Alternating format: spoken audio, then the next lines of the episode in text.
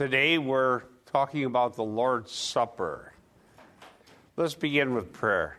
Heavenly Father, thank you that we can be together and on this beautiful day to open up the scriptures and to encourage one another and to learn how grateful we ought to be for what you've done for us as we look into the glories of our mutual salvation.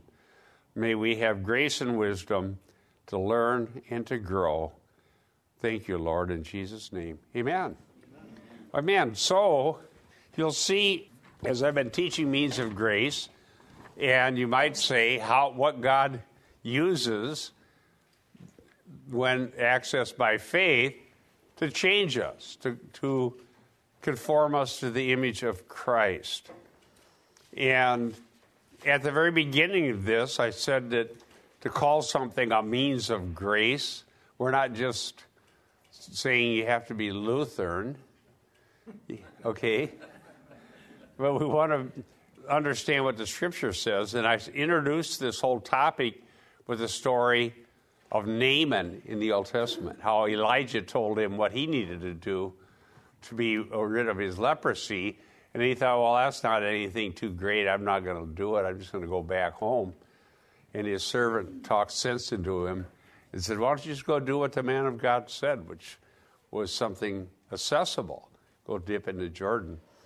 And so he had a command from God to go dip into Jordan. So here we have for us under the new covenant, there must be a command from God. And I list what those are in uh, the things found in Acts 2:42. Okay, so God's told us to do this. And we'll see this command here momentarily in Matthew 26. There must be a promise from God. Okay, because our faith rests in the promises of God. When I was a new Christian in 1971, one of the songs they sang in the church where we went was Standing on the Promises. Remember that old song? Standing on the promises of God. And those simple but profound people who were so thankful for salvation were standing on the promises of God and very glad to sing about it.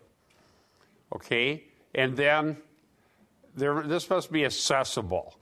God doesn't put his means for us to come to him and grow in him off somewhere where we can't get. Okay? When Naaman came to Elijah, Elijah didn't say, Well, go to the Himalayas and climb the highest mountain. He didn't say that. He said, Go dip into Jordan. Okay? And you can see that in Romans chapter 10. This word I command you is not in heaven that you should say or down at the bottom of the ocean, but it's very near you in your mouth that you may hear it and do it. Okay, so that's accessible. It says that right here in our, our chart under the Word of God. Means of grace are accessible, Word of God. The Word is near you in your mouth and in your heart. Prayer, we have a high priest who prays and intercedes for us and answers our prayer. Fellowship, we talked about that in First John. And now the Lord's Supper, that's what we're on. And this is to be accessible to all. So let me read the text Matthew 26, 26 through 30. While they were eating, Jesus took some bread, and after a blessing, he broke it and gave it to his disciples and said, Take, eat, this is my body. And when he had taken a cup and given thanks, he gave it to them, saying, Drink from it, all of you. For this is the blood of the covenant, which is poured out for many for the forgiveness of sins. But I say to you, I will not drink of this fruit of the vine from now on until the day I drink it new with you in my Father's kingdom. Now, Eric preached an excellent message on the Lord's Supper from 1 Corinthians chapter 11.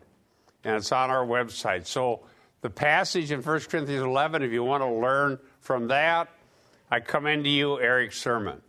Today we're going to study the same idea, but from Matthew 26. Okay?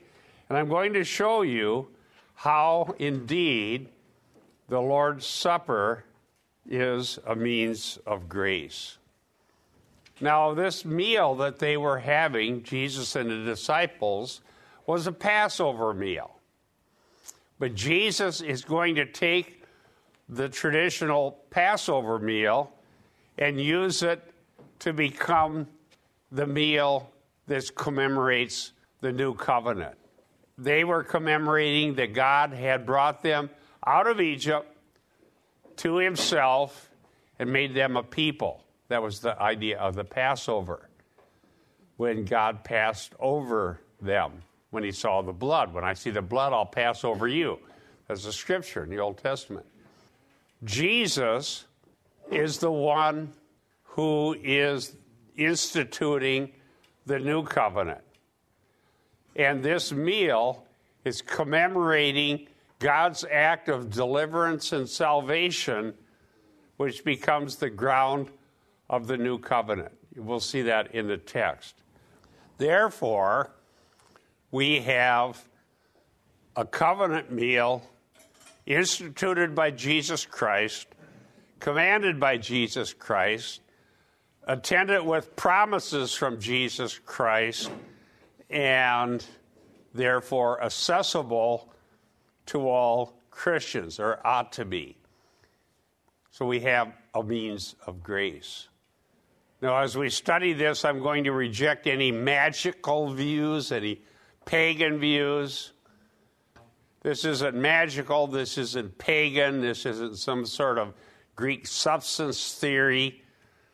This was a Jewish Passover practiced by Jesus and his disciples, but given new meaning by our Lord Jesus Christ. It saddens me when I see Christians with so little respect for Jesus Christ.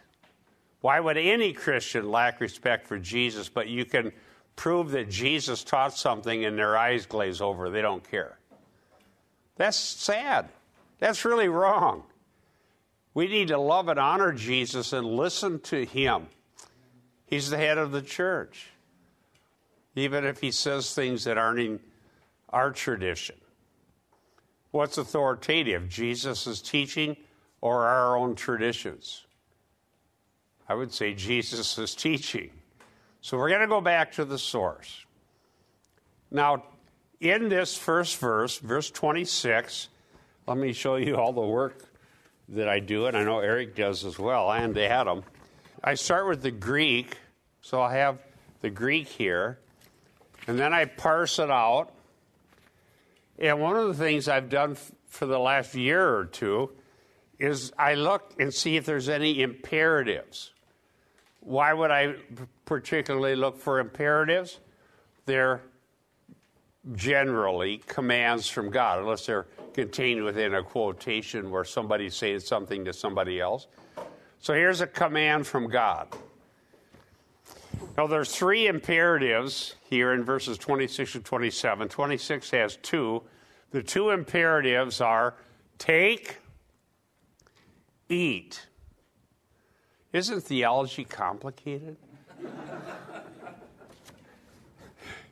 don't be like Naaman. Oh, don't you have something better than that? I thought he would wave his hands in the air and say some magical words. No, take, eat. That's the command of God. Now, this was a, a blessing that would have followed the line of how they kept Passover. So it says, after a blessing. That's a good translation. See, we tend to think about blessing the food. Okay, that's how we, and we do that, and but that's not how they did it. Okay, they blessed God who gave the food.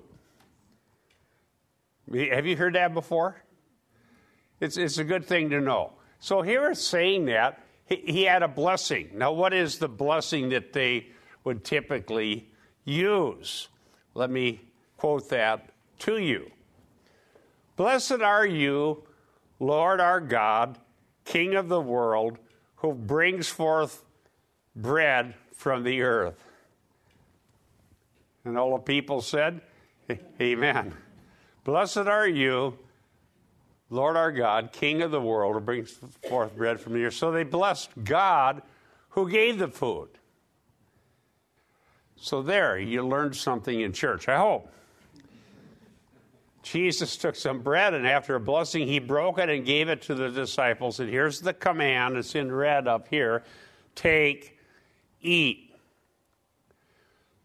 This is my body. Now, those last four words have been subject to much abuse in church history.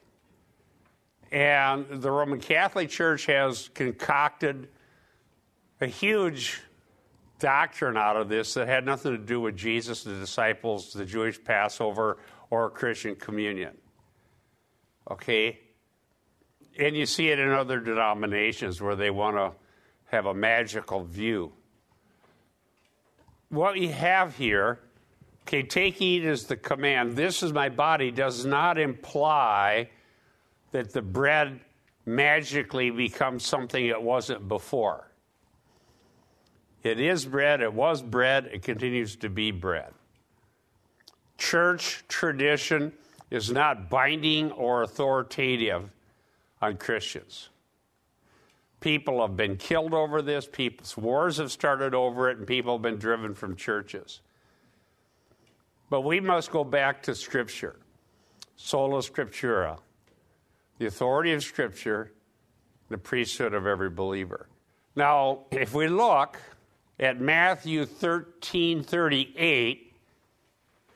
If you want to turn to that, you can. This is in the Gospel of Matthew, and it shows Semitic realism. Now, remember, when the bread was broke, Jesus had blessed God who gave it.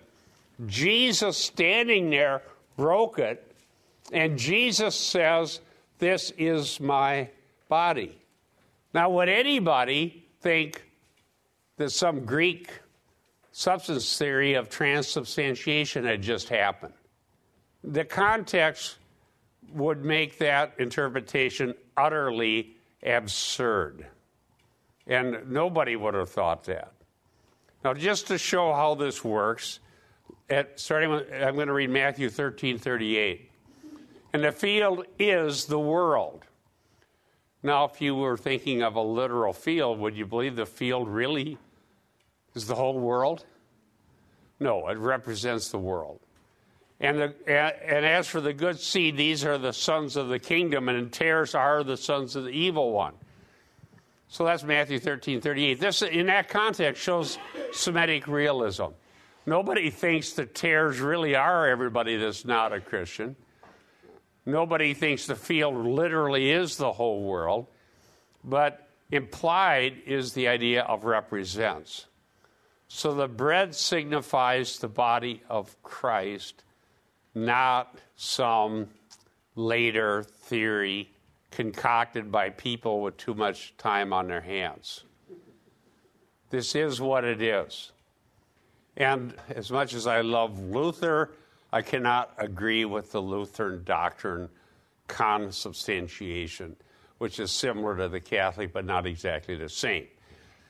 Now, let me quote Craig Blomberg from the New American Commentary, and then we'll go to the next slide. Blomberg says this Jesus now invests the bread with new meaning. It foreshadows his body figuratively broken and literally killed in his upcoming death. Jesus' words here have led to massive debates, inter Christian persecution, and huge theological edifices the weight of which they cannot bear. The doctrines of transubstantiation, in brackets, the bread and wine become Christ's actual body and blood, or consubstantiation, which is the Lutheran doctrine, by the way, that's me saying that, in brackets, Jesus is really present in, with, and under the elements, unbracketed, makes no sense of Jesus' words in their historical context. as Jesus holds up a loaf and declares, This is my body. No one listening would ever imagine he's claiming the bread to be the literal extension of his flesh. Nobody would believe that. Nobody would think that. And the whole idea is utterly absurd. And so somebody said, Well, brilliant minds believe that. Well, I don't care how brilliant somebody is, absurd is absurd. Okay? We need to go back to the authority of Scripture and the priesthood of every believer. And so I can say, but because we go back to the authority of Scripture and the priesthood of every believer, we certainly are following Luther. Bring the mic, please, to Peter. Bob, is that on? Yeah. Okay, this is a sidebar, but I'm I'm a little confused on the the blessing part of this. How do we bless God? Through through obedience? Okay, how do we bless God? Very good question. Thanks. And by the way, ask your questions. That was a good question. In the Psalms, blessing God means to honor God, to worship God, to, to describe glory to God. Bless the Lord, it says in the Psalms. And so you're, you're praising God. It's not that we're imparting something to God he didn't already have. We're ascribing to God who he is and giving honor and thanks to him. Okay, yes. I had one about that too. It's in in my translation, which is the ESV. Um, let's see, find it here. It says um, he took the bread and after blessing it, broke it. So yeah, that's that's an unfortunate translation because it implies something that isn't really how they did it. By partaking in the means of grace, we're blessing God. Yes, we are, and we're saying, God, we need you. Remember Naaman, the very first one of these lectures. I talked about that Naaman in, in Kings. He's a leper. He goes to the prophet of God. All right? He needs help. We need to confess to God, I need help. I need what you have for me. And then we thank God, which would mean to bless God who is the provider of what we need. Good questions. Thank you. We're going to go to verse 27. And when he had taken a cup and given thanks, notice here in a parallel way, he blessed, he gave thanks. He gave to them, saying, Drink from it, all of you. Now, here's our second or our third imperative in here drink. So we're commanded to partake of the Lord's Supper. This is a command. It's the third cup of the Passover. Now we're going to put this in historical perspective, and I think it'll enrich our understanding of God's work of salvation and link the testaments together and remind us of the continuity of God saving a people and making them His. Okay? When he had taken a cup, now in a Passover, there were four cups. And the four cups corresponded to four promises in Exodus 6 6 through 7a. Okay? Let me read. I still have your attention?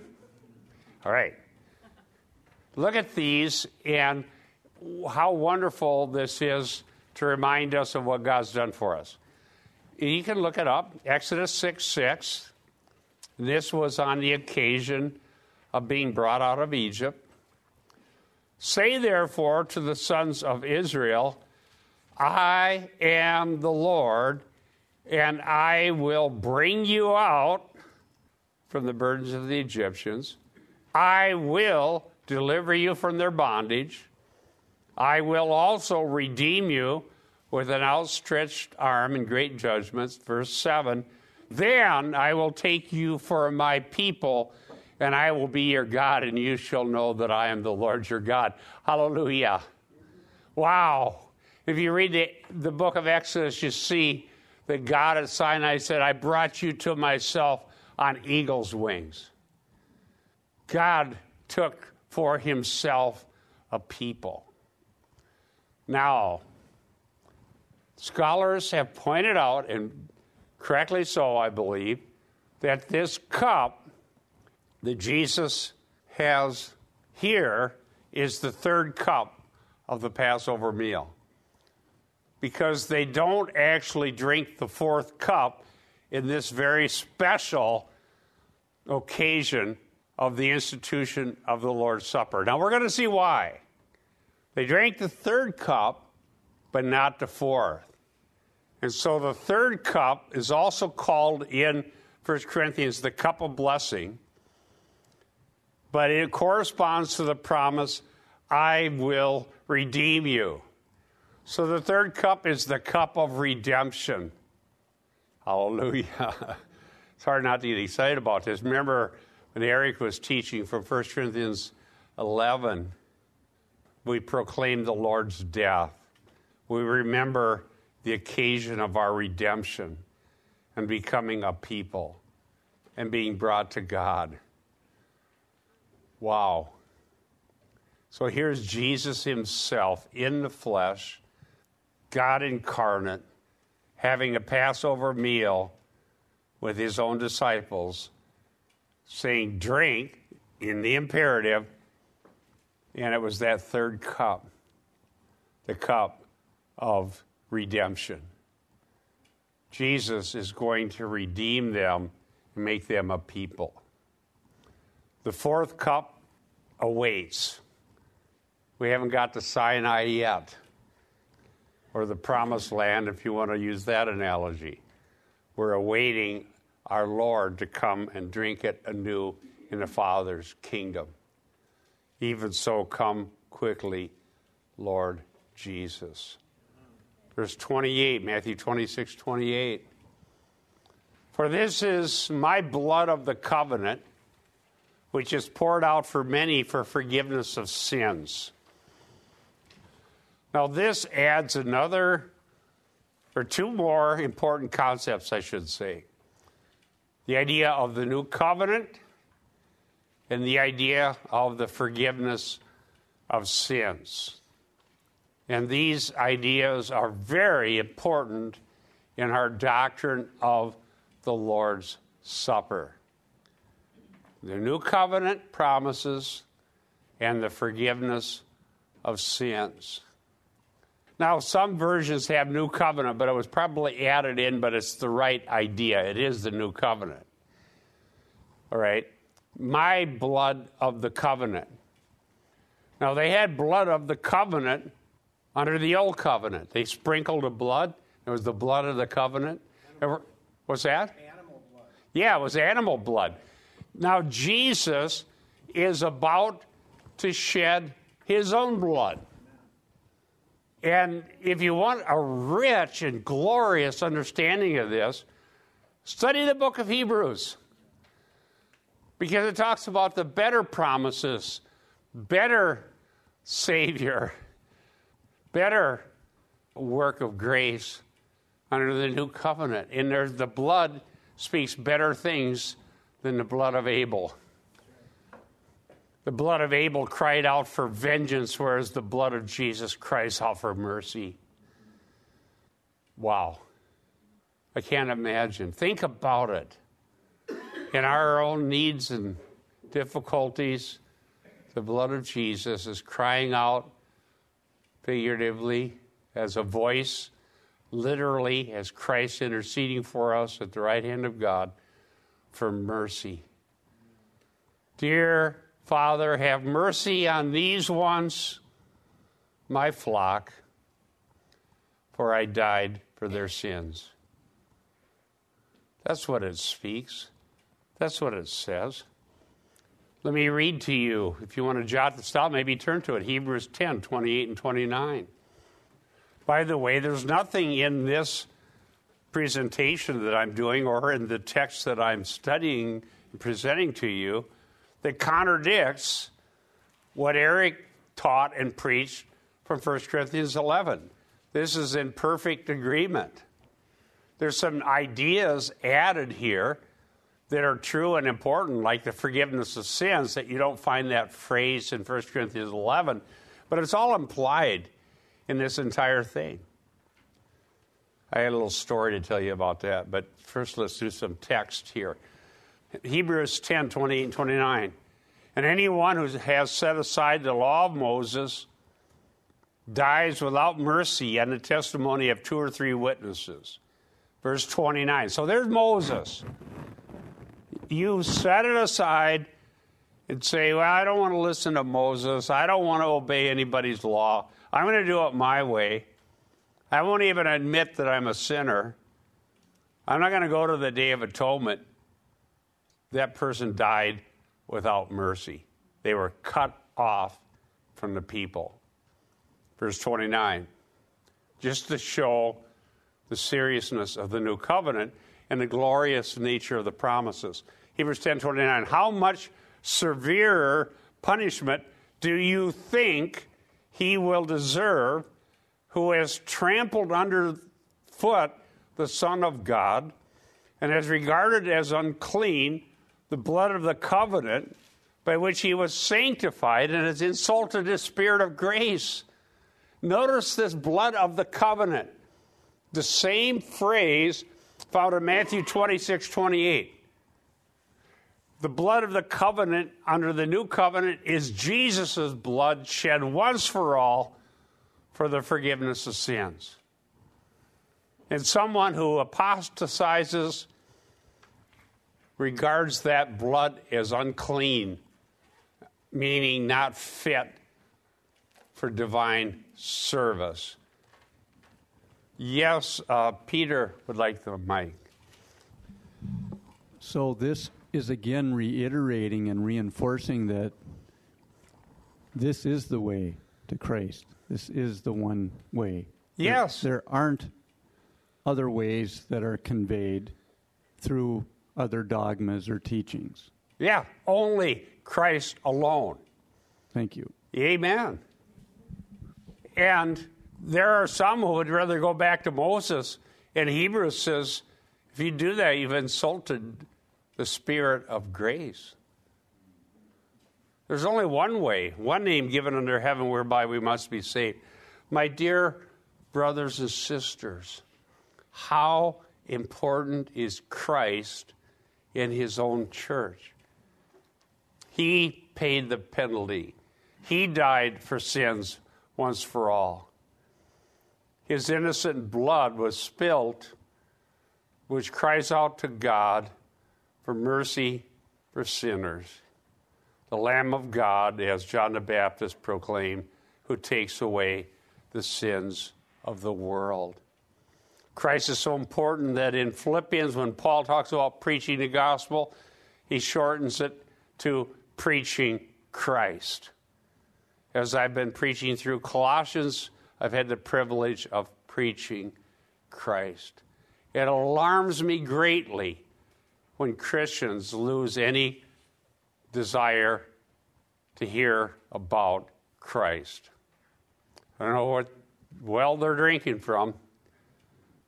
Maybe we forgot our purification from sins. I sure know when I was a new Christian, the people, God bless these simple people who had the gospel, they were all the time talking about, praising, singing about Christ. And who are we going to meet in eternity? First thing we're going to do is run and find Aunt Matilda? Or are we going to want to see the Lord and bow before Him? Let's get our priorities right. The blood of the covenant, according to Hebrews, that if we don't take this seriously, this is how we're sanctified by the blood of the covenant. And, we, and the Holy Spirit leads us to the means of grace. And so the one who tramples underfoot the apostate has insulted the Spirit of grace. Notice the Holy Spirit is called the Spirit of grace. Oh, yes. Now, there's a distinction made in the Old Testament. It's found in Numbers 15, 27 through 31. And it has to do with the nature of sin. This is important. Let me read it to you. Numbers 15, 27. For if one person sins unintentionally, then he shall offer a one year old female goat for a sin offering. Verse 28 The priest shall make an atonement before the Lord for the person who goes astray when he sins unintentionally, making atonement for him that he may be forgiven. Notice the ideas of forgiveness there. Verse 29 You shall have one law for him who does anything unintentionally, but for him who is native among the sons of Israel, for the alien who sojourns among them. Verse 30 But the person who does anything defiantly, whether he's native or alien, that one is blaspheming the Lord, and that person shall be cut off from his people. There's the sin of apostasy, blasphemy of the Holy Spirit. So as you go through life, we're not perfect, we do sin. We come to the Lord's table as sinners needing forgiveness. We're confessing we're sinners. We're confessing we believe Christ died for our sins. We're confessing that we believe that He's coming again. We confess that we believe that His blood was shed once for all for the forgiveness of sins and that we need Him. And there we find grace and mercy. The intentional, defiant one says, I'm going to do what I want to do. Don't talk to me about your religion. I don't want to hear any more about this.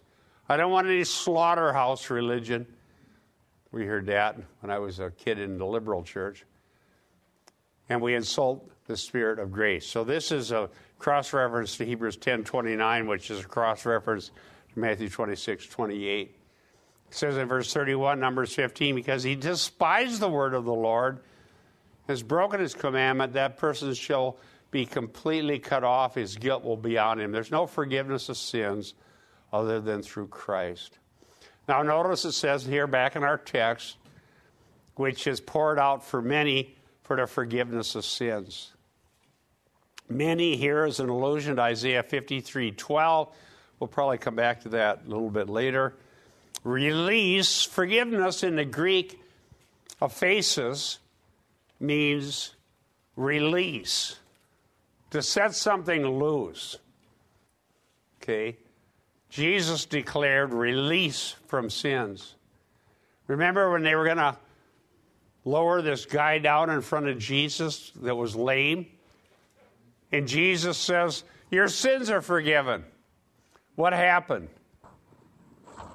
Well, they, they said, What? This is a sick guy, and you're going to tell him his sins are forgiven? It's crazy. Nobody can. Who are you to say sins are forgiven? In order that you might know that the Son of Man has the authority on the earth to forgive sins, take up your bed and walk. And he demonstrated he has the authority to forgive sins. Poured out for many, the many, Isaiah 53 12. Release comes with the new covenant, Jeremiah 31 34. I'll come back to this. And this is foreshadowed in Matthew 1 21. Okay, that's how these writers write. That's how Matthew writes. He sets a theme early in Matthew that he comes back to toward the end of Matthew. Matthew 121 She will bear a son, you shall call his name Jesus, for he will save his people from their sins. You have to admit you're a sinner. Oh, yes. Come to him humbly be I lame or walking, blind or seeing, deaf or hearing, I say, Jesus, my sins weigh heavy upon me. Release me from my sins. I believe in you and I trust in you. Release from sins is to be proclaimed to all the nations. He will save his people from their sins. And they may say, well, we don't want to be saved from our sins. We have Moses. I've kept all these things from my youth up. I don't need anything more. How many of you know that's a bad idea? okay. I guess we're on the same page. Now, let me tell you a little story quickly here. I, I, am not going to worry. I don't think I'll run out of time, but I might. Well, we got the, already got the best stuff in. I want to look at the new covenant, and I want to look at some at Isaiah. My friend Chris Rosebrough and I were in Libertyville, Illinois, to go to an emergent conference for our research for the writing that we do. And I had written a book on emergent that included a chapter about Jurgen Moltmann, who was speaking there. And we got in on an emergent communion service. And I mentioned this before. Some of you may have heard me tell a story. That was the creepiest, weirdest thing I have ever been at under the auspices of religion. They had music that I had never heard, and it was creepy music. It was, um, it was the kind of uh, the kind of music they'd play in a haunted house would be an upgrade.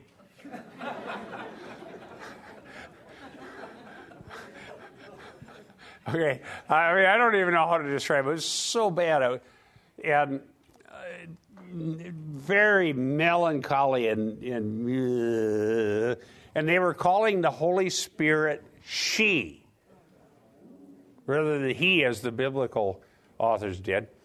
And Chris Rosebrough sitting right next to me, and I and I'm getting I, I wanted to out I wanted to get out. It's so creepy. I said, Chris, we, we got to get out of here. We were sitting at the back. We got to get out of here.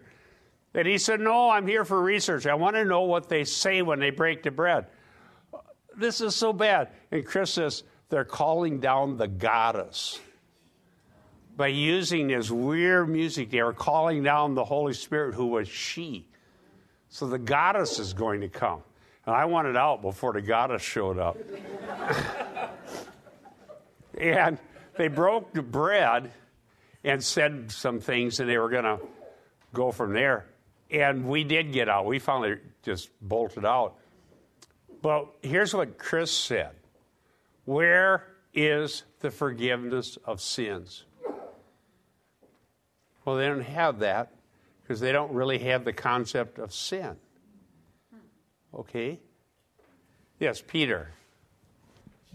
Inquiring minds. Bob, for those of us that aren't familiar with the term emergent, can you say what you mean by that? Well, it's a movement, uh, postmodern movement that believes that the processes of history are emerging into some new, better thing based on the philosophy of Hegel. It's really strange. I can't, in a nutshell, so, it's, it's universalistic. So the truth is evolving? Is yeah. In fact, the idea of truth is questioned you can't really know truth, and if you claim you do, that's a huge faux pas. That, did I say that right? Yes, you did. Yeah, they don't want it to be defined. Yeah, they don't want it defined. Your CIC article about it. Yeah, I wrote about it, and I published a book on this. Yeah, um, the the uh, communion is about remembering Christ's death until He comes, not about forgiveness of sins, isn't it? Well, what does it say here? It forgiveness of sins. Yeah, yeah exactly. Taking, taking communion doesn't forgive your sins, does it? Christ's blood pays the price once for all. Communion assures us of the forgiveness of sins. We're not claiming that we're unforgiven, and then as soon as we eat and drink, suddenly forgiveness comes to us. But the blood of Jesus is given once for all, and it is poured out for many for the forgiveness of sins. And so, what Chris was mentioning was that upon the Lord's Supper, the occasion of the Lord's Supper, the assurance of the forgiveness of sins is important. Okay? Because people are wondering Am I okay? Is God going to receive me? Am I going to be part of the eschatological banquet? Isn't that what the Catholics believe, that communion forgives your sins? Well, the Catholic Mass is way beyond that. We're not saying forgiveness of sins comes and goes and comes and goes and comes and goes. We always have it. But we're commanded by Jesus to do this to remember the grounds by which we do have forgiveness sins. Eric. You know, um, Bob, I was just thinking of uh, Dan's question with regarding Catholicism. They believe in something called ex opere operato, By by, the the, act done. done. So, in other words, they would, they obviously are re-sacrificing Christ in a bloodless way, but they're thinking by the act done. Especially in baptism, they think that baptism regenerates. So, what we're saying is this is a means by which we remember by faith what Christ has done. So it's not the act that saves, it's we remember the act of Christ that did save. Yeah. So it's an Once for expression of our faith. So the Catholic doctrine is ex opere operato, by the act done. It's the deed done, the religious act that saves. But then if you sin again, you're right back where you were. Exactly, back to step. were. Okay. Whereas we have the blood, believe the First John, the blood continually lenses. I got to keep moving. 26, 29. Matthew 26, 29. But I say to you, now remember that third cup was the cup of redemption. But I say to you, I will not drink of this fruit of the vine from now on until that day when I drink it new with you in my Father's kingdom. Now, in my opinion, not enough emphasis has historically been given to this. You find it in 1 Corinthians 11 and you find it in Matthew 26. The promise of the return of Christ in which he will participate in a messianic banquet of rejoicing with all of the redeemed from all of the ages. Will recline at the table with Abraham, Isaac, and Jacob in the kingdom. Then Jesus said, and you'll be cast out to the religious leaders that didn't want him. I will not, in the Greek, is a strong negation. Not until. Matthew 8 11, I already quoted this. I say to you that many will come from the east and the west and recline at the table with Abraham, Isaac, and Jacob in the kingdom of heaven. We published an article for CIC called Dining with the King, and, and it puts it in perspective from Genesis to Revelation, if you want to read that article. Revelation 19, let me do it right now. Revelation 19, 7 through 9. Eric, you'll remember this verse, won't you?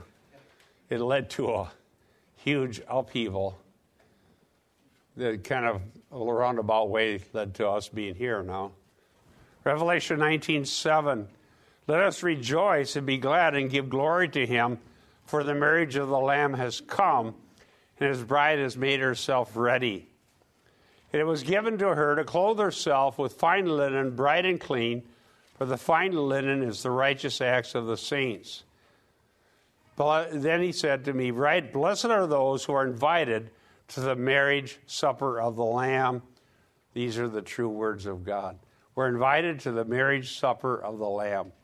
There will be the fourth cup. Jesus didn't have it with him that night because we're waiting and we're waiting and we're waiting. And one of these times the Lord will come and we'll have that fourth cup together with all the seats, Old and New Testament. Oh, yeah. Don't listen to people say, oh, Abraham, Isaac going to have to go somewhere else because this is just for New Testament. That's not what it says here. Abraham, Isaac, and Jacob will be part of this. Then uh, I, I'm running out of time, but Matthew 22, if you want to jot this down, Matthew 22, 2 through 9. Remember, they invited, they had a wedding feast for the son, and people didn't want to go to it. Nah, we don't feel like going to a wedding If you see in the ancient Near East, in, in Israel, that was really bad to turn down an invitation for the king's son. That would start a war. You'd probably die.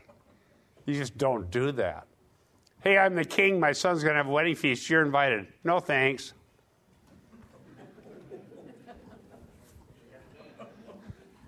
Very, very bad. And so they wouldn't go, and he sent others, and they wouldn't come. And the other ones didn't want to come. And then he says in verse 9 Go out of the highways, and as many as you find there, invite to the wedding feast. My dear brothers and sisters, that's us. We weren't nobility. We weren't on the king's list. We were out on the highways and byways, and uh, we got invited to the wedding feast of the Son. Every time we have communion, we're looking forward and saying, Even so, come quickly, Lord Jesus. You can look up Amos 9 13 to 15 yourself. It's about the wine at the wedding feast in the future. Verse 30, Matthew 26 30. After singing a hymn, aha, see, a scriptural. Now, this, by the way, a hymn meant the Psalms, okay, the Hallel Psalms. So some will say, see, you should sing hymns and not gospel songs. We're reading more into this than, than what the text will bear, but we should sing to the Lord. Okay, after singing a hymn, they went out to the Mount of Olives. So this is just before Jesus is crucified. And traditionally, after the third cup, which they had just had, the third cup, cup of redemption, they would sing Psalm 115 through 118. Well, I've, I've seen others added to this list, but for sure, 115 through 118. These are prophetic. And when you hear what they probably sang as they left having that third cup, it's amazing. Let me go back here and you know, I'm going to go for keep going forward here. We've got about 10 minutes. We'll get to that. I'm going to show you some of those Psalms later in this lecture. First of all, we want to go back now and talk about this is kind of my applications. The new covenant, Jeremiah 31, 33 to 34. I'll quote to you 31, 32, and then we'll read what's up here on the screen. 31 Behold, days are co- coming, declares the Lord, when I will make a new covenant with the house of Israel, with the house of Judah. Not like the covenant which I made with their fathers in the day I took them by the hand to bring them out of the land of Egypt. My covenant which they broke although I was a husband to them, declares the Lord. Now, this is cited in Hebrews chapter 8. Now, which covenant was it that he made on the day he took them by the hand to bring them out of Egypt? Mosaic covenant. And Hebrews 8 cites this, claiming that the Mosaic covenant was superseded and done away with. That's the old covenant that's called obsolete in Hebrews. The new covenant is the one instituted by Jesus. Oh, what an offense to the Lord when churches say, we don't want Jesus, we want Moses. Paul fought that strongly and harshly in the book of Galatians. Now we go to verse 33. But this is the covenant I will make with the house of Israel after those days, declares the Lord. I will put my law within them, and on their heart I will write it, and I will be their God, and they shall be my people. By the way, that's the covenant formula under the Old Testament. I will be your God, you will be my people. That's the most important promise in the Bible. I will be your God, you will be my people. That's eternal salvation. Now, under the new covenant, they will not teach again each man his neighbor and each man his brother, saying, Know the Lord, for they will all know me. From the least to the greatest of them, declares the Lord. Notice this, for I will forgive their iniquity and their sin I will remember no more. There it is again. No wonder Jesus mentioned the forgiveness of sins when he was talking about the blood of the covenant. This is what new covenant promise. It says in Hebrews, the blood of bulls and goats could never take away sins because they had to be offered over and over and over and over. But Jesus was offered once for all. All of the new covenant people know the Lord. Our sins are washed away, our sins are forgiven. We are under the new covenant. Not like shows that this supersedes the Mosaic covenant. I'm going to keep moving forward here. Isaiah 53, 10 and 11. I, there's so much to be said here about this, but let me read it. But the Lord was pleased to crush him, putting him to grief. If he would render himself as a guilt offering, he will see his offspring. He will prolong his days. Notice the death and then prolonged days, the resurrection. And the good pleasure of the Lord will prosper in his hand. As a result of the anguish of his soul, he will see it and be satisfied. By his knowledge, the righteous one, my servant, will justify the many. There's that term, the many. This is the blood of the covenant poured out for many. It's allusion to Isaiah 53. This allusion also is found in Romans chapter 5. Justify the many and bear their iniquities. So we have new covenant promises found in Isaiah 53 and Jeremiah 31. Now, the singing, I, I can't resist it. I wanted to make sure I had time for this. They're singing Hallel song. Hallel simply means praise. So they're singing praise psalms, which would be 115 through 118 at the end of the Passover. After the third cup, they're singing. And if you're thinking of Steve Ziff's teachings on Wednesday night, I think you'll like verse 3 here. Okay? Not to us, O Lord, verse 1 of Psalm 115, not to us, but to your name give glory because of your loving kindness, because of your truth. Why should the nations say, Where now is their God? Notice verse 3. But our God is in the heavens, He does whatever He pleases. Wow. That'd be a good verse for our Wednesday night class. And what does God do? Whatever He pleases. He's sovereign. They're singing about that as they're leaving the, the Passover.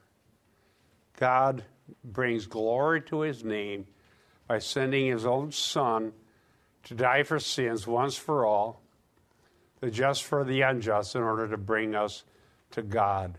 This Jesus He raised from the dead, who appeared to many witnesses and bodily ascended into heaven, where He ever lives to make intercession for us. This was something I've emphasized. Jesus is interceding for us at the throne. You don't need some lesser intermediary.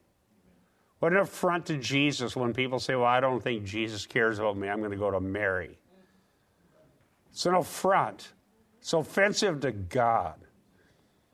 It insults the blood of the covenant.